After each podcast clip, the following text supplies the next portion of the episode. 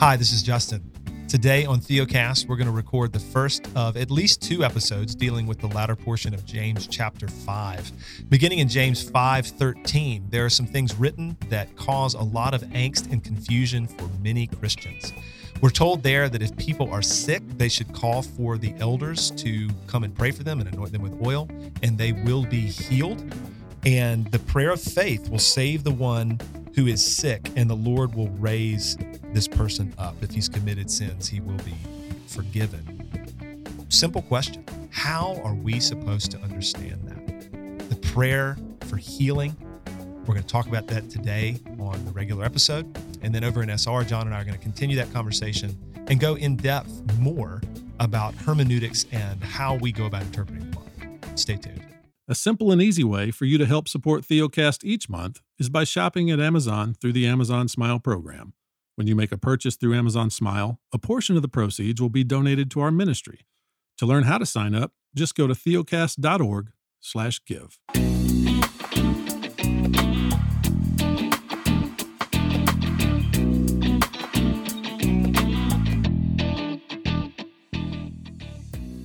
Welcome to Theocast, encouraging weary pilgrims to rest in Christ. Conversations about the Christian life from a confessional, reformed, and pastoral perspective. Your hosts today are John Moffitt, who's pastor of Grace Reformed Church in Spring Hill, Tennessee, and I'm Justin Perdue, pastor of Covenant Baptist Church in Asheville, North Carolina. We are meeting on a Wednesday morning, John, to do another double dip recording. We're starting Yeah. to do a little bit more of this because we're all about efficiency these days in trying to get as much accomplished in as brief of a span of time as we can. Our churches are growing. The podcast is also, and we want to steward our time well. That's right. There's a good there's a good Christian word for everybody. Steward. There you go. So today, what we're hoping to do is record two episodes around the latter portion of James chapter five. There's some confusing stuff in that section of scripture, things that trip up saints left and right. Folks are not sure what to do with various things that are said, particularly in James 5 13 and following. So we're going to begin in this first episode talking about praying for healing Hmm. and how the prayer of faith will heal the person who is sick, is how our English translations render it. And so we're hopeful that this is going to be helpful and clarifying for people Hmm. and will help people rest in the Lord Jesus Christ. So, John, you've recently preached through James. Yeah. So you can tee this up well for people and help them understand what exactly we're going to be discussing. yeah, James has been a fun book. Uh, we'll put the link in the notes below, and we've covered some other sections of James on the podcast. But this last section, Justin, like chapter two, when it's dealing with faith and works, this Mhm. last few verses have caused so much confusion, heartache, and pain. So we want to just begin by saying uh, we're, we're here to liberate those who I think have been under the weight and the shame. There's a lot of shame. Like, well, if I had more faith, if I would have obeyed well, then God would have healed who it is I was praying for, or God would have healed me. Justin and I have been together for three years now doing this podcast. We're going on three years. And uh, we've gotten emails from people about, well, man, I was just told last week by my pastors that if I would have enough faith, you know, my sickness would go away. And uh, it's really debilitating. And um, I've met people who are bitter against God, who don't trust God because of these verses. Yeah. So we we walk into this podcast today with very humble hearts, very soft hearts, knowing that there you might want to share, you might be sharing this with somebody who has gone through a an, an intense trial. Like no one goes Sure. to this section of James that's in a um it's on the highlight of their life, you know. You know, when you're doing well, you don't read the last part of James. It's when you're in your Job moment that you find yourself, which is why James even mentions Job at the very end of the book, Or at a minimum, you're trying to process those Job moments, to use your phrase. right? know. So we want to do what James's intention was, was to bring encouragement. And unfortunately, we uh, have been confused by some of the translation that has happened. And so we're going to do our best to uh, exegete this passage for you and then help you find the true meaning of the passage, which should lead you to rest and hope instead of leading you to despair.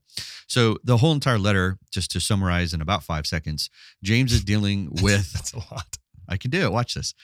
James is dealing with Christians who have uh, fled, fled Jerusalem under persecution. And he says to the 12 tribes. And so that's Mhm. the context suffering Christians. See, I did it. Five seconds. It might have been 10, but it was well done. you know, ish. Well done. ish. Uh, and these poor churches, man, they are eating each other alive because of fear, anxiety. They have forgotten the gospel. So many times James has to remind them. I mean, James 1, 16 and 17, God has granted to you everything according to his sovereign divine Yeah. will. Uh, if you lack wisdom, let him ask. Uh, you know, let the lowly man boast in his exaltation. He has given them so many reasons to trust in the sufficiency of God, but in still they're trusting in their circumstances. So their mouths, their actions, Yeah. devouring each other. Yeah, that's what I was going to There's a lot of partiality. There's Mhm. a lot of clearly harmful language, destructive language against which, for example, Paul would have written in Ephesians 4, Mhm. like, don't speak this way. Yep. And there's a lot of fighting and quarreling amongst them. James 4, that what a great section that is, those early verses of James 4. And Right. where do these things come from and all that stuff. And yet the Lord gives more grace, right? So, Oh man, when he says Yeah. that, he literally says, "You are treating me like a whore, like a prostitute. Like you, you Mhm. literally says you're adulterating yourselves." Yeah. And he goes, you know, his response is James is not this angry shepherd who only understands law. He uses law to give grace because what does he say? But he gives more grace. Draw near to the Lord and he will draw near to you. So this tender shepherd is exposing the fear and anxiety that is in their hearts, which is devouring each other. And he's saying, you should be unifying yourself and Mhm. you're not. Well, enough persecution and enough sin can cause one to, at the end of the book, which we'll might get to sometime later down the road, wander from the truth.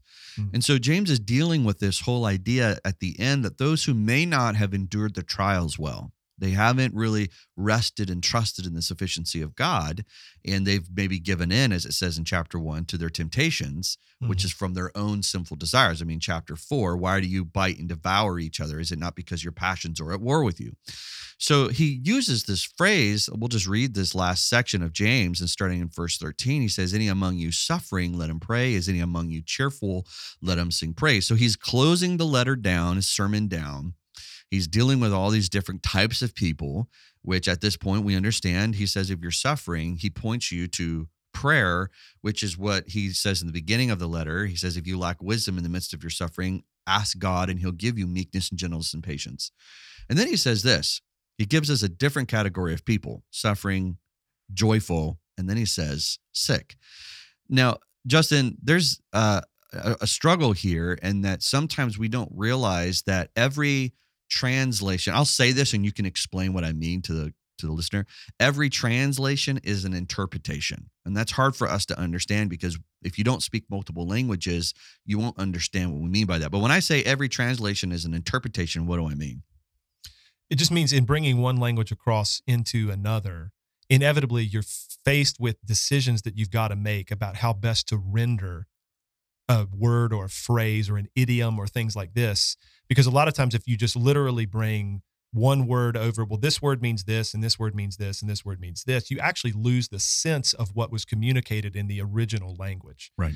and so but also like just to give an illustration of what we mean here too like in english we can use one word to mean a number of different things. The same is true in other languages, for example, in this case, Koine Mhm. Greek. And so one must do that kind of interpretive work. What was the author in the original language meaning to convey and communicate here by using this word, this phrase, this in this syntax, in this context, etc. Mm-hmm. And so, yes, all translation is interpretation. It's not just a simple wooden one word to one word and we get the sense of it. That's not how it works. Yeah. Right. And a good example of this, of um, I used this in, in a sermon and I thought it was quite funny. Uh, when you have different companies trying to market in different countries, so Mercedes Benz is marketing in China, and so they translated, you know, Mercedes Benz to Benzai, B E N S I, which meant rush to die, which Mm. is not the ideal name for the car of the company, right? So they ended up changing it to Benchy, and that meant run quickly as if flying. Mm. but the you know the the uh, much better image. right but it still wasn't as a clean translation right? Right. and so we have to understand that these translations aren't always as clean as we want them to be and this is why sometimes looking at the context looking at multiple translations can Yeah. be helpful here And uh, a brief interjection too. uh, like you said, context, syntax, what's being communicated by the author is a big part of this too. Because Mhm. sometimes people will, I think, rely too heavily on concordance or word study, where they'll just look at, well, here's what this word means this often. Mhm. And it's like, yeah, that's fine and useful up to a point.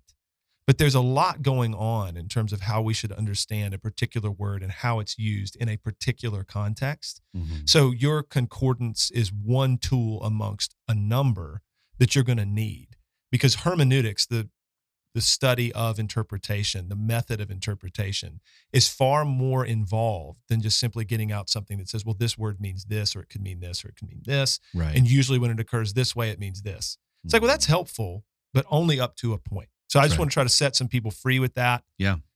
As well. Right. And the reason Yeah. the reason why we're taking so much time with this particular word is that this word triggers how you will translate the rest of And- the context. And the word in particular is the one that's rendered sick That's right. in James 5:14.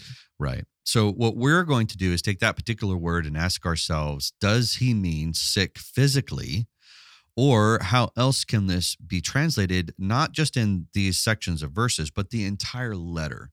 Uh, if you take that same word and look, look, look how Paul used it, a good example of this is that uh, it can be translated as weak or feeble, or it could be be without strength or powerless. So, like in Romans 8 3, Paul says, For God has done what the law, weakened by the flesh, could not do. So, he there it's translated weak. That's great because that has a clear spiritual connotation. It does.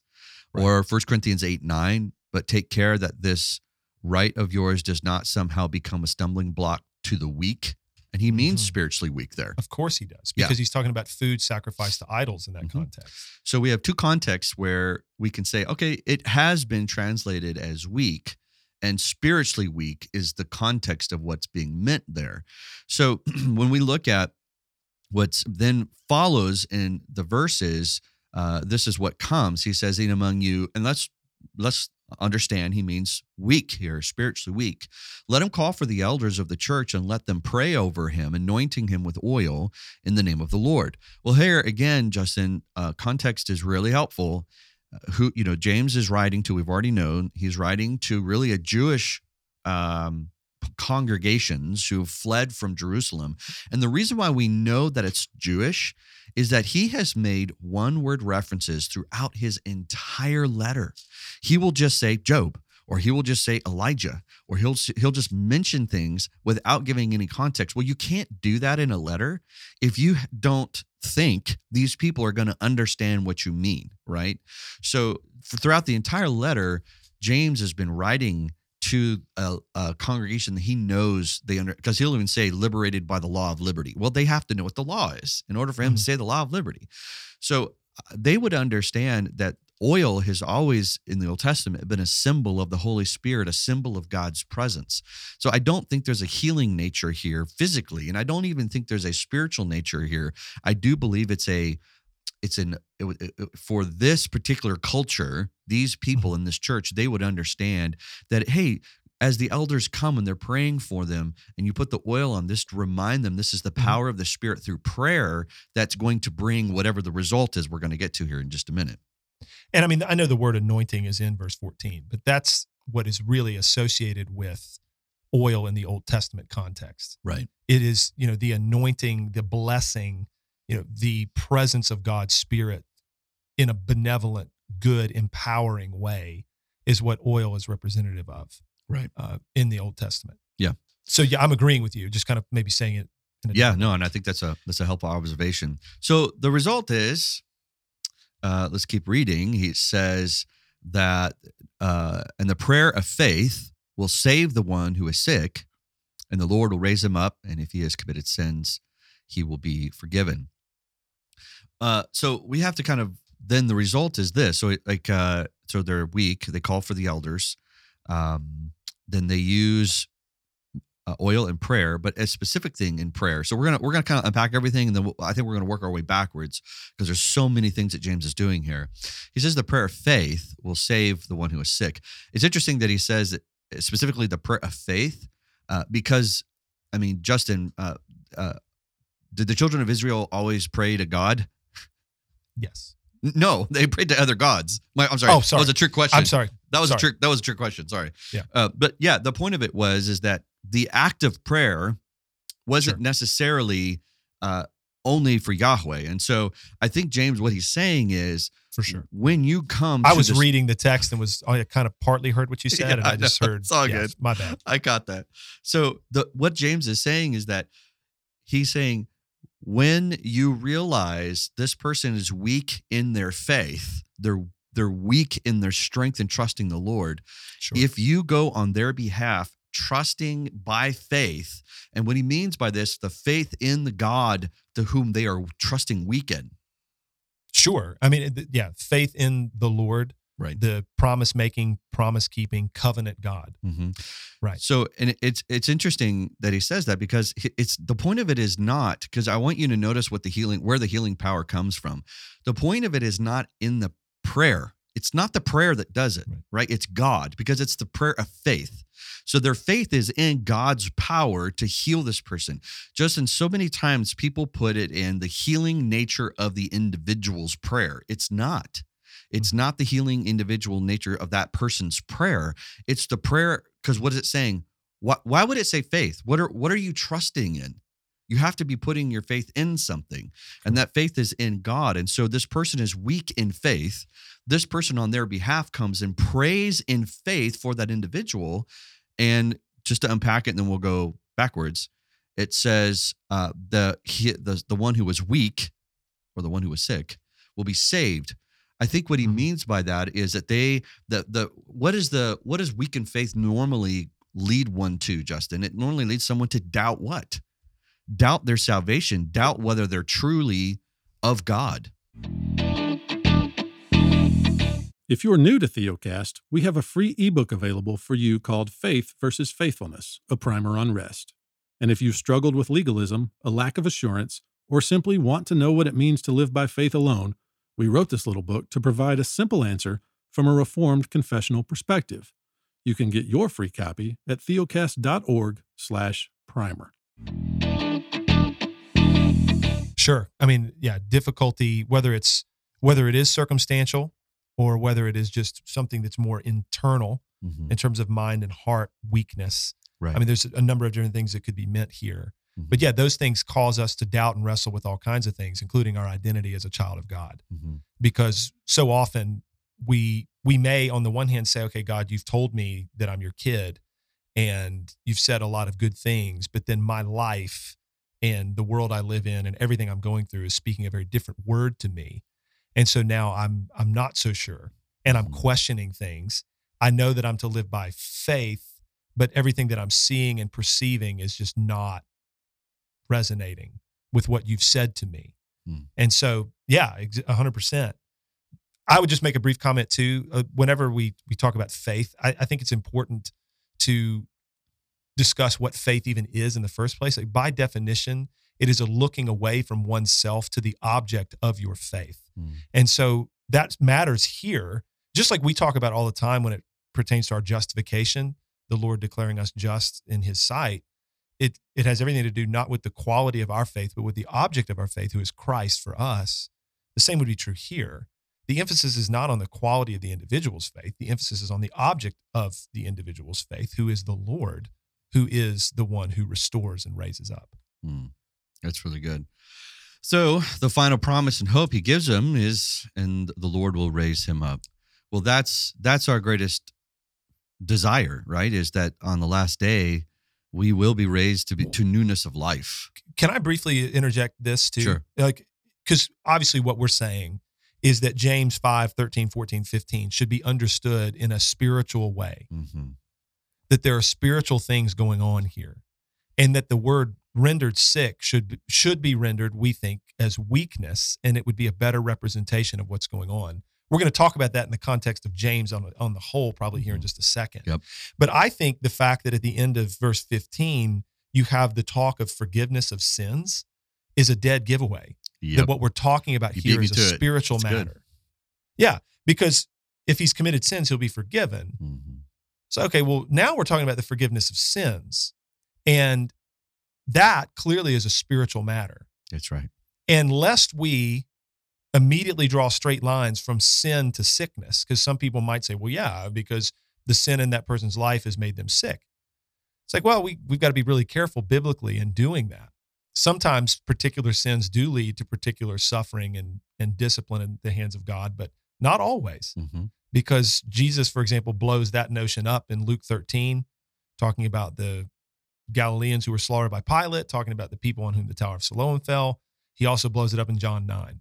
You know, why is this man blind? Who sinned, him or his parents? Neither one, actually. So just we just have to be thoughtful. That's right. Uh, so that again, I think the best understanding of the second part of verse 15 is that we've got spiritual matters going on here, and the weakness and the healing that's in view is of a spiritual nature. That's right.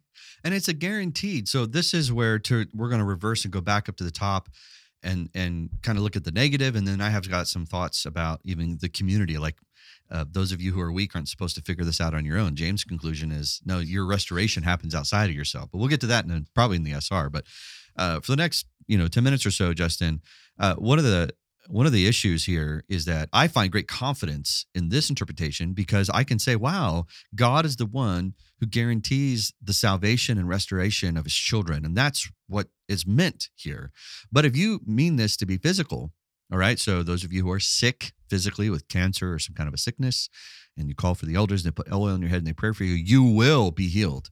Well, that's a massive problem because how many people haven't been healed? Well, then whose fault is it? It's not the faith of the person sick, it's the faith of the elders.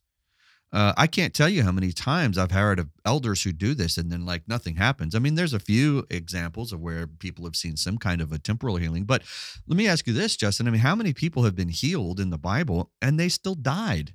That's not ultimate healing because G- James says they will be raised up on the last day. That's a guarantee, right? Well, I was going to say, even the language of being raised up, also in verse 15, my mind immediately goes to John chapter 6, for example. That's right. Where Jesus talks about I will raise them up and on the last day. To be raised up in the vernacular of the New Testament is also a spiritual term. Mm-hmm. It has everything to do with, I mean, sometimes regeneration, but all, but more often than not, it has to do with resurrection and final salvation. Mm-hmm. And so I think even that is helpful to us as well to say that God will raise up this person and if he's committed sins, he'll be forgiven. Again, we're clearly talking about salvation realities and spiritual realities, forgiveness realities. Yeah. Yeah. Yeah. And so I, I, I have to go back and just think through the whole of the New Testament. And then we're going to go back and look at James. But yeah, as an right. example, Paul himself, I think Paul had enough faith and enough godly men around him and yet God said, No, my grace is sufficient to get you through whatever it is, this trial that he endured. And briefly, you're talking about Second Corinthians 12. Mm-hmm. Great passage. Mm-hmm. I agree. Paul didn't lack faith. And Paul cried out multiple times that this thorn in the flesh would be removed. And the Lord said no. That's right. Uh, Yeah. Paul left a dear brother in a city and moved on because that brother was sick, and he asked people to pray for him that he might be restored. But there, uh, if if if this is common practice and it should be done, it's like, well, well, why wouldn't have Paul known to do this, right? Sure. So that that's where things get a little complicated because you have people who are dying. Hey, Justin, think about it this way too. I mean, just from a healing standpoint, when Jesus went to the pool of Siloam, he didn't heal everybody at the pool. I mean, people don't No. stop and think about that. He only well, it was only that man who had faith. You know, that's why the only one that he Right. only healed him. And we just forget. And I think James, I'm going to go back to the beginning of James. James is a great example of what life is in a broken, fallen, sinful world, right? James is saying, you are going to suffer trial. And trial is not like a short period of time. You your trial might Right. be your entire life, might be this trial. And how does he start? James starts with the promise of God is not going to abandon you. He is only going to use this trial to strengthen and steady your faith. Agree. Uh, the 100%. Several comments, and I hope I can remember all of them because my I've got a lot of stuff popcorn around in my head. Thinking about the New Testament and somewhat James. Back really quickly to Second Corinthians 12. Like if we think that faith and then praying to God in faith is going to necessarily change our circumstances in this life, we have all kinds of problems. Yeah. Biblically speaking. And Second Corinthians 12 is a great example because you have a man who has a vision of the third heaven. You've got a man who is an apostle of the Lord Jesus Christ, incredibly instrumental in the founding of the church, uh, wrote a significant portion of the New Testament, who clearly has faith. We would understand him to be a godly man, all of these kinds of things. So he's upright and he has faith and he's pleading with the Lord, take this away. And the Lord says, No, because my grace is sufficient for you and my power is made perfect in weakness. And Paul says, Therefore, I will boast hmm. all the more in my what? Weakness. Weakness, yeah. And he talks about, you know, trials, calamities, all kinds of things. I'm going to rejoice in these things because the Lord is with me and his grace is with me in all of this. And so that's the perspective that we're called to have. That's significant. Another observation from the New Testament regarding faith and circumstance is Hebrews chapter 11, where we are told that all of the individuals in question had faith. But then there's a section of Hebrews 11 where the writer makes very plain that some people were delivered from persecution and suffering and pain, and others were sawn in two and eaten by lions and all kinds of other oh, things. Consider the prophets when he says were that, yeah. of faith. That's right. So again, you can't say, biblically speaking, if you have faith, then that will mean A, B, or C for your mm. circumstance because it does not work like that. And we're going here. I'm just going to go ahead and say it because mm. it seems stupid not to. We are called ultimately, our faith and our trust in the Lord is not ultimately for this life. Mm-mm. It is ultimately for the next one.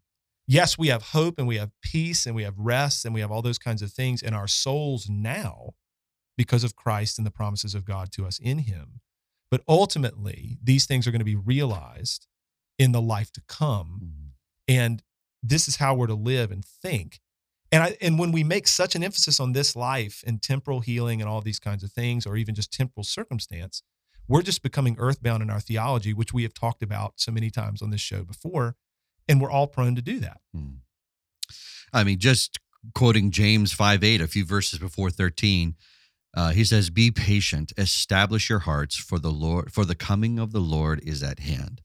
Mm-hmm. So the point of it is, is that he starts the ending of his letter with, listen, the trial is coming to an end keep your focus there establish your heart in christ because uh, just before that he talks about i'll just go back up and read it he's giving an example he says um, yeah, be patient, therefore, brothers, until the coming of the Lord. See how the farmer waits for the precious fruit of the earth, being patient. So he's he's using all these examples of being patient. Well, why would he do that and then go to healing after that?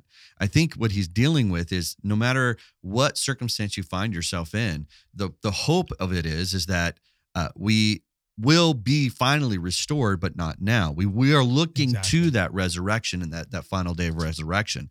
So for those of you that have been struggling and thinking to yourself, well, I could be liberated, I could be set free if I just simply had enough faith or if I believed longer or harder, whatever circumstance you want to put yourself into, I don't think the entire letter of James has ever was intended to do that. He is always giving examples of this is why he even says in the midst of your trial, and I think trial literally means of any kind, because a trial means to go without. You're lacking mm-hmm. something, right? So uh, no matter what your trial might be, God is there faithfully sustaining you and keeping you strong. And then what I love what James does is he's like, listen, you can pray for wisdom and he'll give that to you in the midst of a trial. And you can pray for grace and you can pray because for mercy. good. That's right. And, and when gifts, you stumble yeah. and you fall, you can um, realize there's more grace and you can go and ask uh, you can draw near to god and he will draw i mean there's so much that's happening here. And then he's like by the way when you are selfish and in the flesh you bite and devour each other. And so what what's so encouraging here is that james doesn't leave us without hope. He doesn't just say hey toughen it up bucko. You know deal with right. it. He gives us power supernatural power. I love this. When someone finds i'm going to back now i'm going to back up to the beginning justin when someone finds themselves in the deepest darkest like they're they are bitter at god they're weak in faith they just feel cold and distant you know what james says? All right here's your list of things you need to do. Call the elders. Here's your list of things to do. Call for help Amen. But what do we do to the weak and frail? What do we we yell at them and we scream at them and we we cast judgment upon them? And I just love that James is saying, listen, if you find yourself in this place, the what you need is the power of prayer. What you need yeah. are godly people to come and pray the well, yeah. gospel I mean, call, over you. call call for the people who have been entrusted with the care of your soul That's right. and have them pray for you. Mm. Yeah, agree. Really quick, I, I want to observe something from James 1. You touched on it too, that also should help us in thinking about this section. When James talks about considering it joy when we encounter trials of various kinds, we've made this clear before. What is the Lord doing through all those trials? He's producing steadfastness in us. Well, what is steadfastness? It's trusting Christ and the promises of God in spite of circumstance. And then we're told James 1:12 that the Lord will give the crown of life to those, you know, whom he whom he loves, right? And Mhm. um, the crown of life obviously is an eternal thing. Hmm. You know, that's a salvific reality too. And so we are really, really misguided if we then all of the sudden, when James has been talking about all of these eternal realities, you're going through really hard things in this life. But here's why you can consider it joy because God's at work in you, producing steadfastness. And He's going to give you the crown of life That's Uh, so good. right and now now we're talking about all i guess you know some say we're talking about physical sickness in james 5 Mm-mm. when when we've got all this language of forgiveness and being raised up in here Mm. and that coupled with the fact that the word rendered sick is often rendered weak to me Yeah. is is kind of open and shut brother Well, and i've been encouraged even just talking about it today Yeah. with you i hope the listener has too but i, I want you to give the thought that's on your mind Well, yeah, just as kind of a closing thought and concluding, preparing for our conversation that Lord willing we might have next week. Well, in a few minutes. now I'm thinking about it. We're The not recording. yeah. The listener shall understand. Uh, James, right after this, he says, therefore. And right, you always have to ask, what's the Yeah. therefore? Therefore. So he's concluding this section. He says, therefore, confess your sins to one another and pray for one another that you might be healed. Well, this again, I think, is a huge red flag, throwing it up in the air, saying this is not mm. dealing with physical healing because sin, what does sin causes? Sin causes fractures between not only our relationship between God, but each other. The whole letter, James is dealing with fractures against each other. They are they are showing partiality, they're lying to each other, they're literally taking each other to court. It's horrible what they're doing to each other. And James is saying, you need to confess what you have done, not only to, before God, but to each other, and then use this power of prayer. So I want you to understand it's not just the elders that are praying for each other, but Mhm. we ourselves, the congregation, which is why the church, I believe, for 2,000 years has practiced prayer of confession because we need that healing nature. You know, our church, I know does it, Justin, I know your church does it, where every Sunday we stand collectively, all of our voices together, Mhm. and we confess to God and to each other, we have failed and we need forgiveness so that we might be not only healed in our soul to receive what it, you know, uh, that guilt and shame that we often feel. That's the healing he's talking about. We can feel the relationship that we have wandered from God. We feel that restoring nature, but also Mhm. with each other. No, amen, brother. A lot of good things to consider here. And yeah, I just maybe some closing thoughts. Uh, I think we mentioned this earlier. We're so prone to think about our faith and and its value in this life, and we shouldn't do that. Hmm. Romans 8 is very clear that we hope for something that we can't see, that we're awaiting our final redemption, you know, our, the redemption of our bodies. Hmm. This is what we believe and this is what we are looking to in 1 corinthians 15 if we believe in christ for this life only you know if our faith in him is for this life only we are above all people most to be pitied because it's clear that the christian life the promises are not that this life is going to be great Mm. or that this life is going to be epic or that you won't suffer here it's that the next life is going to be perfect That's right. And may the Lord give us grace to trust in in the promises He's made and to hope for things that are unseen. Hmm. It's supernatural, you know. So, man, Yeah. We are just in need, brother. We don't need to gorge ourselves because this is all we get. We are clearly just Right. sustaining ourselves in Christ because the best is yet to come. So don't don't don't waste our time with this. and so much of a godly perspective is tethered to this. Mm. It's so good. Yeah. All right, we're going to continue the conversation over in SR, as we like to call it. SR stands for Semper Reformanda, which is an additional ministry kind of thing that we have going on. Mhm. And it's an additional podcast that we record each week, John and I, for people who have partnered with Theocast. So to be a Semper Reformanda member means that you've partnered with Theocast to support us in various ways. uh, including financially, but praying for us and praying with us and working alongside us to see this message spread as far and wide as possible. And so John and I are headed that direction to record this additional podcast to go perhaps a little bit more in depth, maybe just talk a little bit more personally. We're not quite sure where this particular SR episode is going to go. If you would like to be able to listen to this additional content, you can find out more information about our membership over on our website, theocast.org. If you become an SR member too, you get to be a part of the SR community. And we even have an app. Hmm. How cool is that? I mean, if you don't have an app, is it even legitimate, John? In our day and age, let's be real. well, and so Bible we have an app, an app. So. where people can interact with one another. There's all kinds of great content being posted. It's a really sweet community. There's not a lot of nonsense going on. People are not shock jocks over there. They don't ridicule each other, but just trying to help one another trust and rest in Christ. So if that sounds good to you, become an SR member. So we'll talk with many of you over there on the SR podcast. If you're not going to listen to that one, sorry for that.